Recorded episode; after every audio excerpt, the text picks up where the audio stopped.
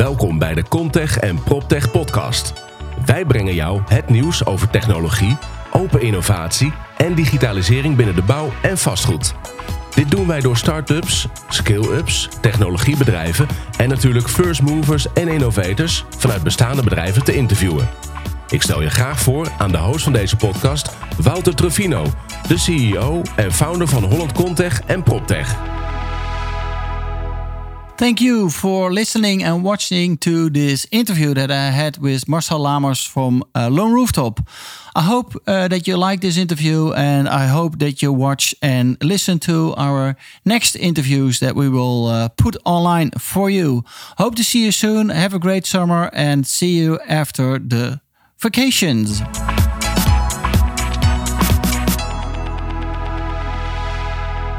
Podcast number 45 together with Marcel Lamers from uh, Lone Rooftop. Good morning. He's uh, one of the founders. Good morning, Marcel.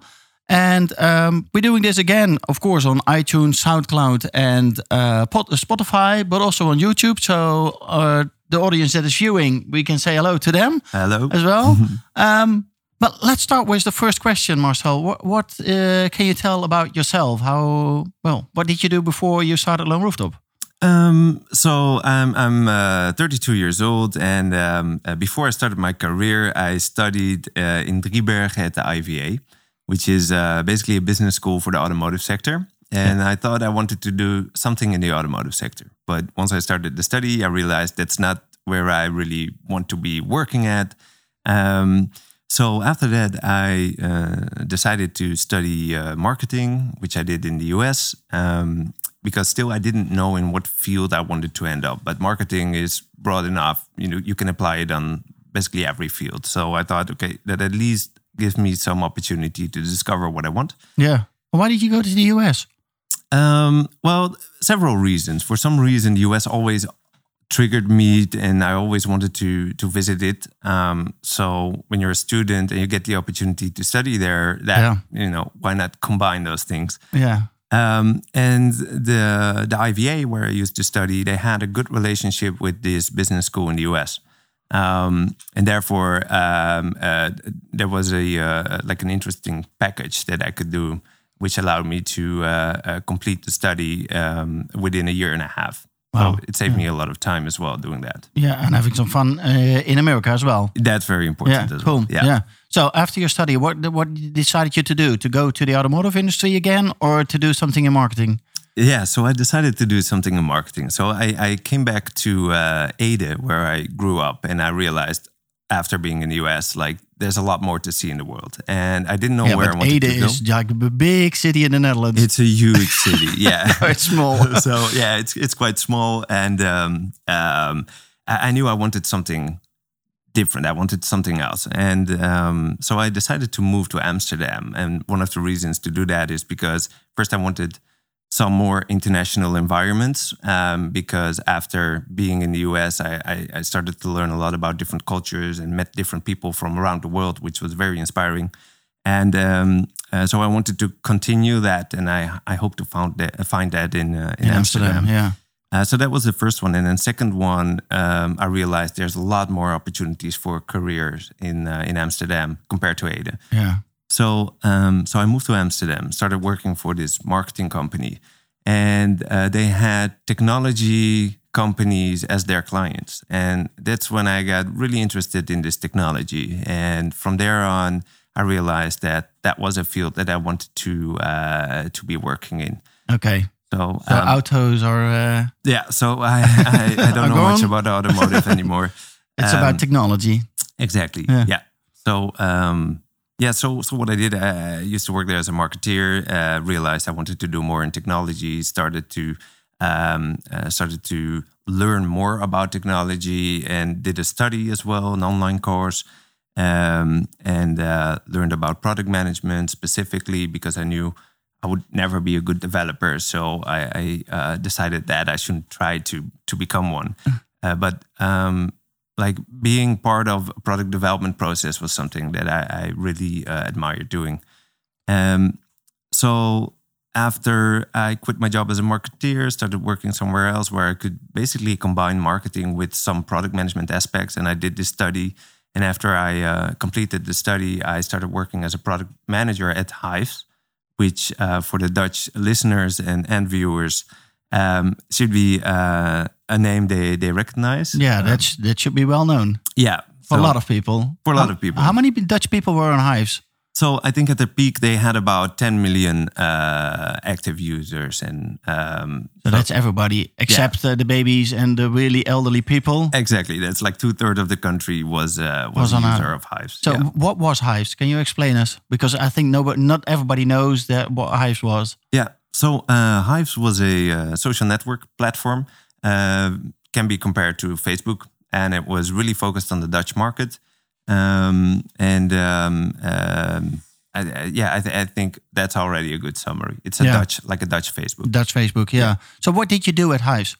So I was a product manager. Um, that means I was working with the development team, and um, we were basically developing the new features on the platform, um, looking at data on how users were interacting with the platform, and basically um, make decisions based on the, that data on how to improve the platform and create more uh, usage and uh, interaction between the people on the platform. Cool.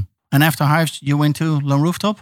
Yeah, Or, uh, yeah. So, So you became an entrepreneur. You, so you had a couple of jobs, and after that, uh, what was the moment that you decided, well, I can do this by myself and create like my own company? Yeah, so um, when I quit my job at Hyves, uh, there was one thing that I missed doing as a product manager, which was uh, uh, doing a product discovery, which means, in my opinion, um, to find a problem for a large enough target audience and a problem that's worth solving. Yeah. So I wanted to find a problem that there was no solution for yet. Um, and then through my former uh, former employer, I got in touch with the real estate managers and facility managers of, of some of the larger companies here in the Netherlands. And um, I interviewed them, and I was looking for this problem, and I found out that all of these real estate managers are responsible for managing the building, but they have no idea on how the building is actually being used. And for me, as a product manager coming from the online world, that was very odd because at Hyves, I knew exactly how many people were visiting the website, what pages did they visit, how long did they stay there, uh, because I was using Google Analytics. Yeah.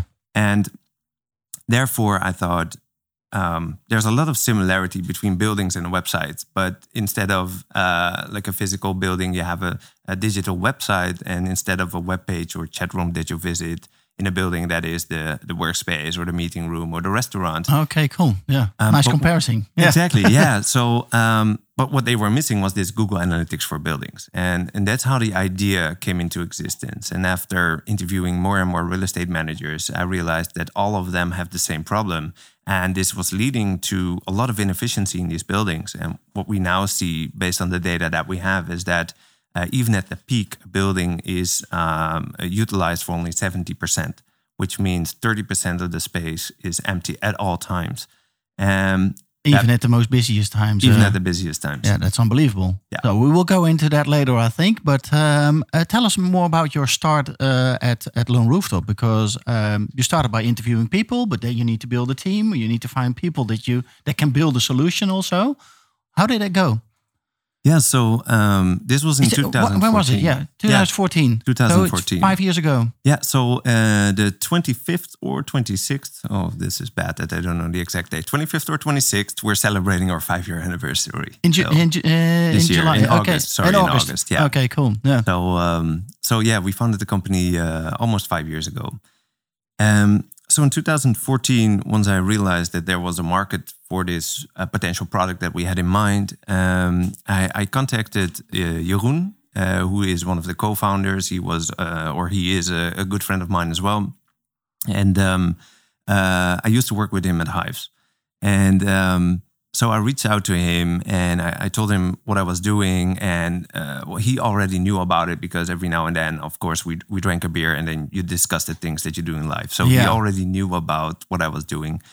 Um, and uh, I, I told him that uh, there were a lot of interesting, uh, interested companies in this idea, but you know, to make the next step, we should build something. And um, he he's very good at visualizing complex data and making it uh, like make a, an appealing product. So it was a very logical decision for me to ask him to join the company, and we both decided basically to found this company together from that moment on, and uh, um, build a prototype. Or actually, we started with some mock-ups first, but then build a prototype and try to convince more people that we were capable of, you know, delivering a solution that would help them solve their problems. Um, so that was the first first step, and then um, um, a few months later, Reinoud joined uh, as a, the third co-founder. He also used to work at Hyves, um, was there responsible uh, for uh, developing the backend, and um, uh, we realized that it was a very tech-heavy product that we wanted to create. So we needed someone who was capable of doing that, and that's when we asked Reinoud, and he joined the company uh, a few months after we founded it. Wow, cool. And then when then you have like you, you have your big problem, you have your team, uh, you have your mock-ups, and you have your first like your your first prototype. You go to the market. What happened? Yeah, so um, they said, "Oh, well, we want to buy this," or did, did, did they? How did it go? Yeah. Because real estate in in those years, it was like prop tech was not used, No. was not common. no, we were very early in the field. You were really early, yeah. Yeah. So um, I think uh, so. We have basically we have two launching customers that we're very very uh, uh, happy with, and they were actually um, fundamental for the existence of our, our company. Um, but both of them believed in our vision very much, and they um, um, both of them offered us the opportunity to build our product within their environment, so we could start learning like what type of insights can these gener- uh, can these type of data generate. yeah. Um, so basically, they wanted to be our client and the launching customer for this product, which allowed us to start building it and uh, have some financial uh, income. Yeah. Um, yeah, you need which- that.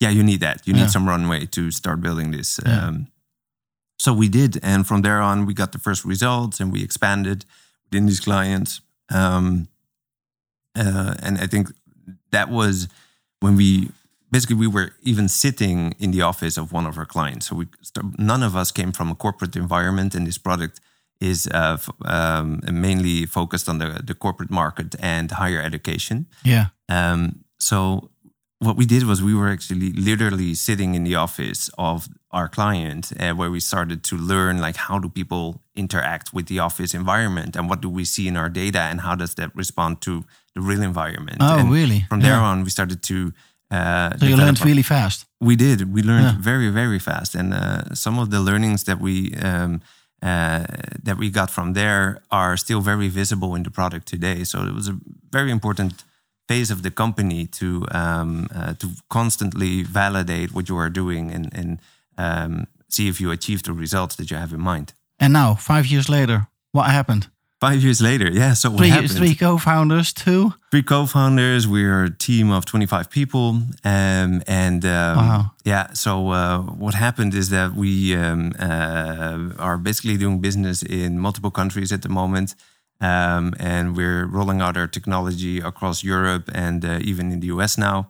Um, so we've made quite some steps from there on, um, and um, uh, I think we are doing very big things with a very small team. It sounds a lot, or depending on how you look at it, but uh, 25 people is is not a lot of people. Um, if you look at the things that we do, so we even help organizations to decommission space and decommission entire buildings. Tell us, what do you do? Yeah. So what we you do, come, yeah, you come into a, like a big corporate organization to the real estate, the people that are responsible for the real estate. And what do you do? How do you help them? Yeah.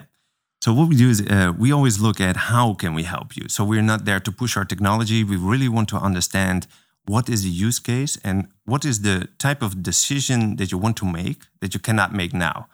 Um, and the reason why that's important is because that allows us to all be focused on achieving a result that will make the client successful. Um, so what we do is um, all of our clients, obviously, otherwise they wouldn't reach out to us. They have some um, challenges with the utilization of the space that they have. What we do is we have a space utilization platform, um, which primarily uses existing data infrastructures that are already available in the building today. Um, and we integrate those data sources, such as the Wi Fi, for example. And from there on, we calculate the utilization of the building. So Yeah. we know how many people are where at what moment in time. That's the core of what we do. And by doing so, um, we have always aimed to be highly scalable because we want to help large organizations, uh, large corporates, and uh, universities. They, they have a lot of real estate. Um, yeah, but also like multiple real estate. Multiple real estate yeah. as well. Yeah. yeah. Um, so we've always aimed to be highly scalable. That's yeah. the reason also why we use existing infrastructures. And what you see is that the type of insights that we can generate from there uh, allows them to make decisions that they were not able to make before. Um, and this can lead to what I just mentioned decommission space or have people find available workspace uh, through our real time application, for example.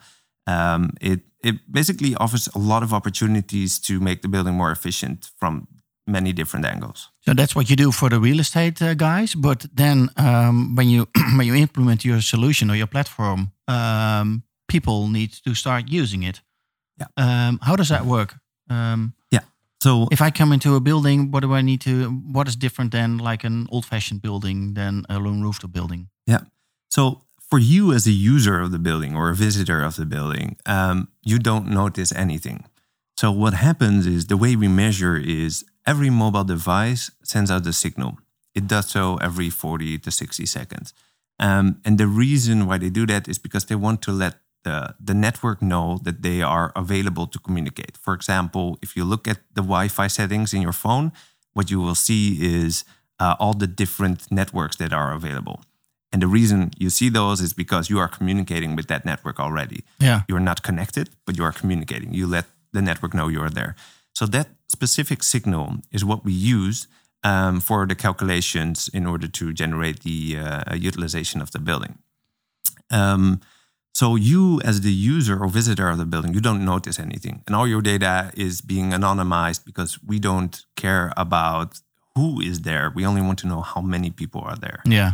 Um, so you don't really notice anything, except for the fact that we have several applications that we offer to the to the users of the building. Uh, for example, a screen on the on the wall that tells you to what floor you can go, how utilize how utilized are all the floors. okay, you time. can just see when you are in the elevator or at the stairs, like uh, which floor is space uh, available. Exactly, yeah. and we have a mobile application that's uh, a bit more advanced than that. It basically tells you, it knows like what is your favorite zone or favorite area in the building to go to because you can favorite them. Yeah, and then it tells you, oh, there is uh, between 50 and 20 spaces available now. And within the next hours, we expect it to be very occupied or uh, it will be quiet um, because we have a prediction engine basically that informs you on how occupied will the space be within the next hours. Cool. Yeah. So, but you, you told a little bit about the data, about how you uh, aggregate the data. Um, now, it's a lot of questions are being asked from GDPR standpoint. How um, how you coping with that? Um, how how are you dealing with GDPR and uh, OVG of uh, uh, how, how AVG? AVG, yeah. yeah. Um, so uh, what what we um, I think from the beginning we've invested heavily in being uh, like privacy by design. And also the reason for that is one of our launching customers. They are uh, it's a bank, and they are very strict with these type of things. So that was uh, lucky that you had a bank exactly at the beginning. so, but also very stressful because yeah. it was uh, this was in the first year after we founded the company, and then right before Christmas, I got a message, and they said, "Well, the system that you're running within our bank, you have to shut it down now." And uh, so uh, this was right before Christmas, and I was like, okay, th- this is not what I wanted, you know, not what I had in mind as a, you know, a Christmas gift. No. so, um, so, and, and, what was the case? The case was someone in the legal department um, saw that we were using signals coming from the Wi-Fi um, in order to calculate utilization, and there were some things in the news about Wi-Fi tracking, which is something different than what we do. But you know, it for people, and if you're not into the the subject of of using Wi-Fi as a data source, um, it may look very uh, uh, similar. But they thought we were tracking employees, yeah, which we were not. But still, um, it led to uh, the point that we had to uh, shut down the the server, and um, uh, we had to answer a bunch of questions, obviously, on how we uh, were using the data. Um, but it also made us very aware of how sensitive this topic is. And from there on, we invested in a piece of the technology that um, allows for getting the data from the network and then anonymize it, or technically speaking, in the first stage, we pseudon. I, I really hate this word. Pseudonymize. Yeah. Yeah. Yeah. Pseudonymiseren. Yeah, yeah, yeah, yeah. um, um, uh, the data, and from there, before it gets sent to the to to our cloud. So uh, all the data that is related to people, To people- still stays within the organization, then gets anonymized, and that's what we use in the cloud. yeah. Um, so therefore, uh, we we are fully compliant with with the GDPR. Also, we really um, uh, see like privacy is a human right, so we take it very seriously. So therefore, we're always aimed at whatever we do. Um, do we still believe that this is the best for the people that are involved in such measurements, etc. Yeah. So we always look at it um, very closely, and and I think that's something all of our clients. They are big corporates or uh, Yeah, I think universities they, they, or they demand ministries. uh, these kind of uh, statements from companies like you. Exactly. Yeah. They demand it. So uh, we always get, uh, they do assessments. We we get tested on, on many aspects of the technology and obviously uh, a lot of attention to the privacy component. Uh, and we always, we always pass this. They always give us even compliments like on how good we have solved this whole thing.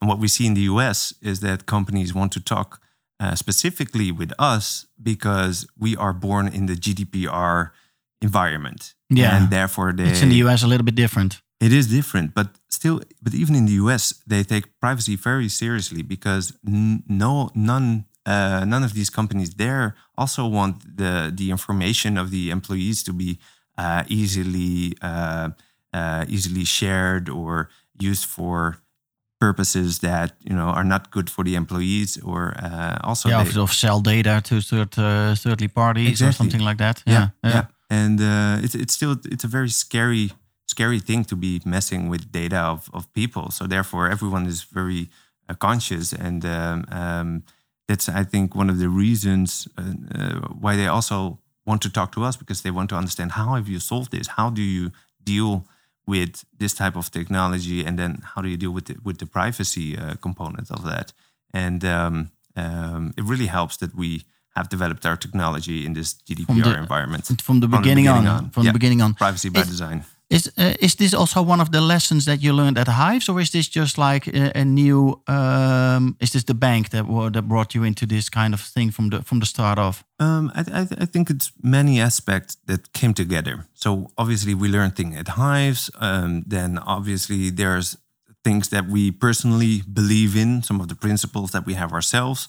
Um, and uh, uh, of course, we learned a lot from the bank as well. And we started to understand how the world looks at this sensitive topic of privacy.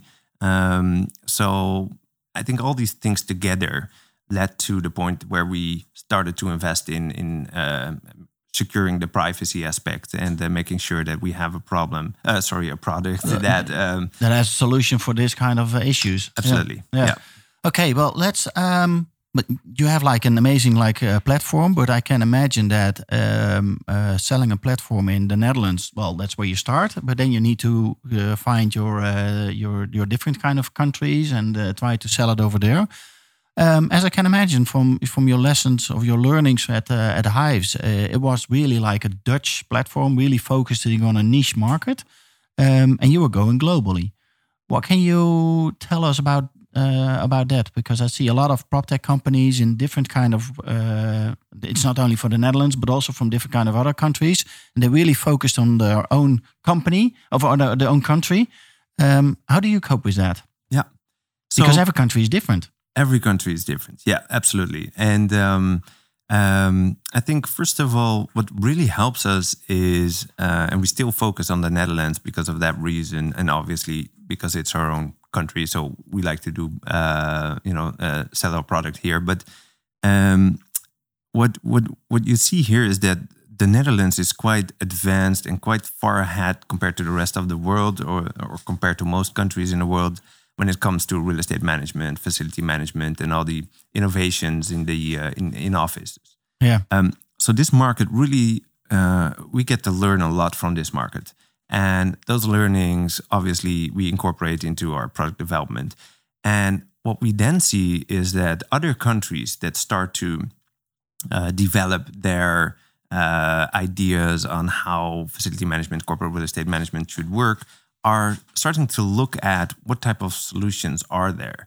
And since we are a bit ahead of the world, they uh, actually we we get reach uh, companies reach out to us. So we have had um, uh, several instances where a large corporation basically reached out and said, "Hey, we heard about you guys. You are doing this and this, and that's something that we are now starting to uh, do within our own company as well. So can we talk about that?" So that really helped us to already see that, hey, what we are doing here is interested uh, is interesting to the rest of the world as well.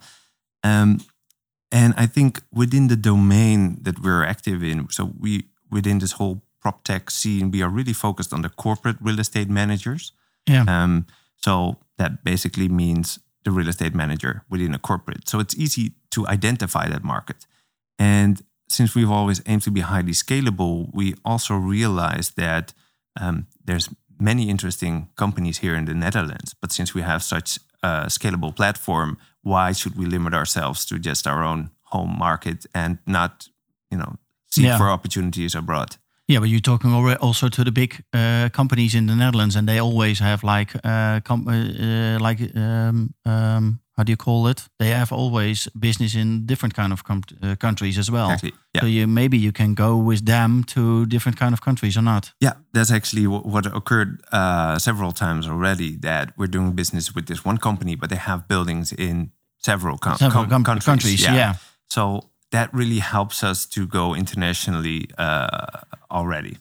Um, and once we have done the deployment of our technology in such country, uh, it makes sense to look what other companies are are based there uh, to see if we can uh, expand our product to that market as well. Yeah.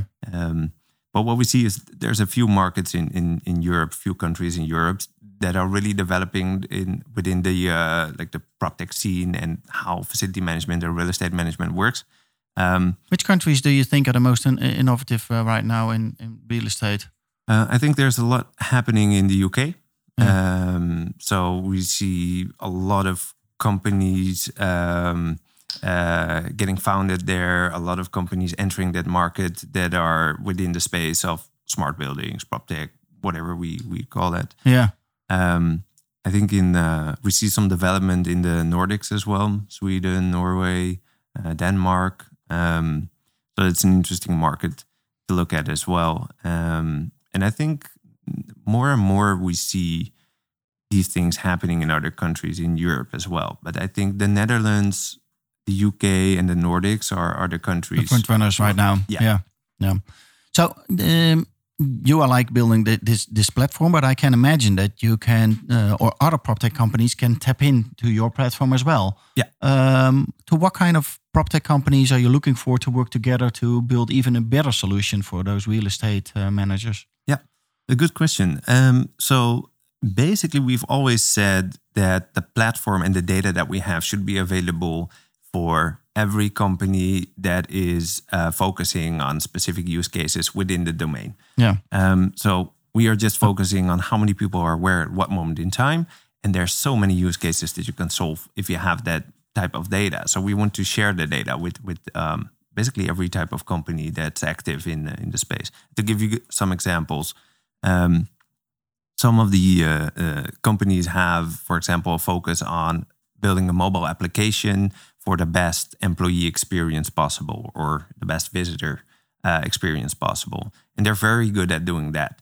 Um, and to improve that experience, they want to use utilization data because that's an extra layer of information that you can share with the people in the building yeah. that helps them to find available space or meeting or room colleagues or, or uh, yeah, yeah, whatever it is. Yeah. Um, so that's that's a great example of how you know you could cooperate and uh, create a better solution um, together. Or some other examples is like smart cleaning, for example. Uh, if the cleaning, uh, if the cleaner knows which rooms are being used and which aren't, uh, you can make a way more effective cleaning schedule. Um, and they can skip those rooms that are not being used, and they can give extra attention to those that are being used. Um, just another example, or the light and climate system. You can make it more intelligent if you know how many people are there uh, using this room now. Um, you know, Yeah. you could make it more adaptive. Um, Maybe also energy savings. energy Then- saving savings definitely Yeah. yeah. and also on the on the this is more the output side but also on the input side there's so many different data sources we always say there's not one data source or one technology to rule all the use cases it's always a combination of different, Different data kind of- sources yeah. and uh, we plug in primarily to the Wi-Fi infrastructure, um, but we are not limited to Wi-Fi. We use different sensors which we can integrate in the in the platform as well for different use cases. And each use case um, um, uh, requires a different approach with with a different set of uh, data sources. So um, and in that field, there's many vendors as well, many sensor companies out there, um, and we see a lot of, of companies still emerging and developing uh, uh, new sensors. Um, so it's a very interesting field. So we are just in the middle, Combining. And working uh, on both ends. Exactly. Yeah, with, the- with companies that bring more data even into your system and with PropTech companies that use the data. Correct. Yeah, cool. Um, so now the the next step, because I think it's an amazing uh, um, a product that you did build. Um, but what is like your business model? Yeah, so the business model is um, actually quite easy. Um, there's an implementation fee, and then there is a um, uh, basically an annual subscription, which is a price per square meter. Okay, cool. And what is like the the, the value that you uh, bring to the table? Why, why are uh, those real estate managers or responsibility for for real estate? Why are they why are they going to you? Yeah. Yeah. So um, I think there's three layers in which we've defined the value. Uh, that's on a portfolio level, that's on the workspace level, and that's on the employee level. On the portfolio level, are they just are they uh, selling square meters um, uh, when they start working with Lone Rooftop? So, uh, so basically, what they do is they decommission space. Decommission, so yeah. if you look at the portfolio, and for example, they say, okay, save ten percent on your portfolio. You need to understand how are the buildings currently utilized before you can make those ten percent savings. Yeah, So that's on the portfolio level to decommission space. cool. Then the second layer is the workspace. Um, that's about matching supply and demand. Um, for example, one of the common things that we hear is there's a lack of meeting rooms. But when you look and try to find a meeting room, you do see that the meeting room is booked, but nobody is using that meeting room. So there's a lot of inefficiency there. The- That's the tower laying uh, effect. Uh, Exactly, Just yeah. book whatever you can and see if you uh, are If you- going to if you're going to use it or not. Yeah. Exactly. And another example there is um, there's a meeting room that can fit 10 people, but only two are using it. Okay. Yeah. And um, while on the other hand, there's a lack of meeting rooms, people are complaining. So why would you not choose to make, you know, put a wall in between that uh, 10, 10 work, uh, sorry, 10 meeting room, uh, uh, room divide uh, it into two or and five. divide it into two. or exactly. three or four. Yeah. Yeah. Yeah, yeah, so yeah. it solves multiple problems there. So, so that's the second layer, the workspace, like match the supply and demand yeah. um, and also learn more about how your workspace strategies uh, actually uh, work out. And then the third one is the employee. Um, it's about the experience, making sure that when you have a new workspace strategy, which is more towards unassigned seating, then you want to offer people information on where they can find this available seat and um, uh, or where can I find an available meeting room. You know, solving all those type of Yeah. uh, problems um, uh, actually helps them to have a better experience in the office. Cool. So, um, can you tell us some some some some companies that work with you and how they react on working with Lone Rooftop for, uh, when they start working? It, they really need to put in a lot of time and effort to get the system running. I think, but after a year, how do they uh, react to Lone Rooftop? Yeah. So, um, yeah, what we typically see is I think the first reaction after we did an implementation, um, and, to get back to that, is implementation. Yes, it takes some considerable time, but if you compare it to do a large sensor deployment, which usually is an alternative, um, And that's way more time. That's way more time. Yeah. and it's a it has a higher operational cost to uh, to do that as well. So, uh, um, and the initial spending, sorry, but um, um, so what you see is that once they have this type of data, they get enthusiastic because they now what they already uh, already assumed they now can actually base it on facts, so they can validate that what they assumed is actually true. or sometimes they can see that what they thought was happening was not really happening. So they it allows them to get some insights and then from there on they can create a baseline. They can say, okay, this is the utilization of my building. Yeah. And this is the goal that we have. We want to, you know, put 10% more people in this building or whatever it is. And from there on they can start making those decisions. So after a year or so, actually one of our clients um, was capable of decommissioning two buildings after a year of using this data. Um, So so that that saves a lot of money. saves a lot of money. Yeah. Yeah, it that does. saves a lot of money. Yeah. So then to uh, to you to, to back to you again, Marcel. Uh, you started like as a uh, marketeer, um, and uh, you became an entrepreneur. Um, how do you? Where do you find your inspiration? How do you? Um, yeah. Well, how do you become an entrepreneur? Because it's different. It's different to have your own business than to work for somebody else. Yeah, that's true. I think um, I think a part that I skipped in the introduction about myself is is that I had um, I used to have a company before when I was when I was still in um, um, I think that's then college in uh, middelbare school. Okay. Yeah. So it's not college, Uh, high school. high school Yeah, indeed. yeah. Sorry. Um, that's when I basically founded my first company together with a classmate. Oh, great. And I always realized that I had um, ideas that I wanted to work on and see if you know could come up with a business model and make it profitable. And that was already into me when I was even a, like a small kid. Um, so I think it had, had always been there. Um, and then deciding to first work for an employer was also because I, at that time, I didn't have an idea for a company and I was unexperienced and I wanted to learn more and I wanted to develop myself in, in Yeah. certain aspects. So um, I think that was uh, a very logical choice back then to, to still first work for an employer. Uh, but I think I've always been very entrepreneur, entrepreneurial um, and um, um, uh, where I found my inspiration. I, I, I don't know. I think I I read many stories and books uh, about you know entrepreneurs that have an interesting story to tell, and I think that's that's very inspiring. Um, so always looking at what's what are other entrepreneurs doing, and um, how can I learn from that? And um, I think it's very motivating to to see if you actually apply some of those things that you learn from other entrepreneurs, and it helps you to get to the next step. Um, I think that's something that keeps Bring you your going. business to, to the next level. Yeah, So exactly. what is the next level of Lone Rooftop? The next now, level? now it's now it's 25 people. What are you what are you aiming for? Like you are nearly five years old. Yeah. Another three years. Where are you then? yeah. Good question. So what is uh, what is the development that you're looking for for Lone Rooftop? Yeah. Um, so I think primarily it is um, do what we do good and do it even better. Um, and the reason I'm saying that is because it we have so many ideas on how we can you know develop a bigger platform with more features, etc. But uh, also that comes with a lot of complexity, and sometimes the market is not there yet.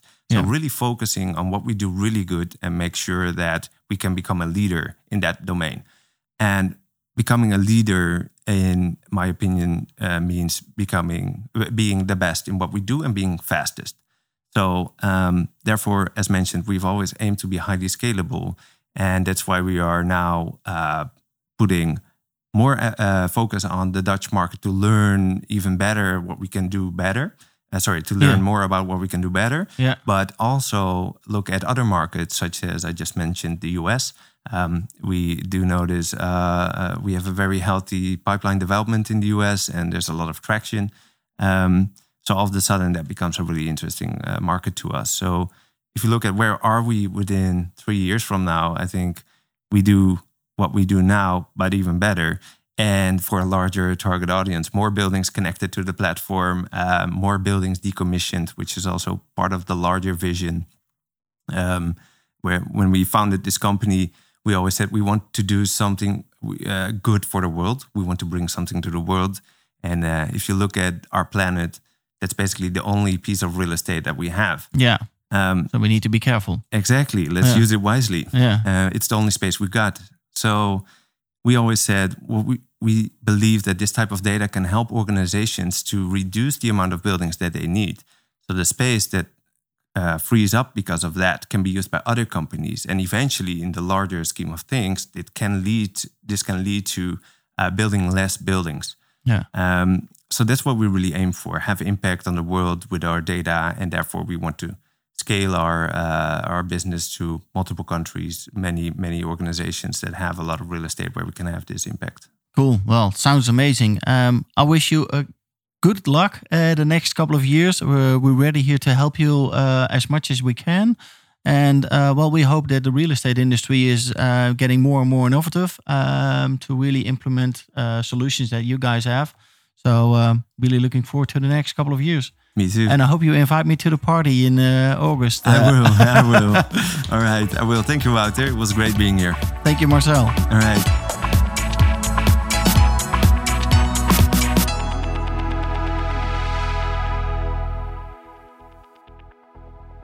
Thank you for listening to this interview that I had with Marcel Lamers, CEO of Lone Rooftop. This was, I think, the latest interview that we will put online before our summer vacation. So I wish you all the best, good luck during the summer, and I hope to see you back in September.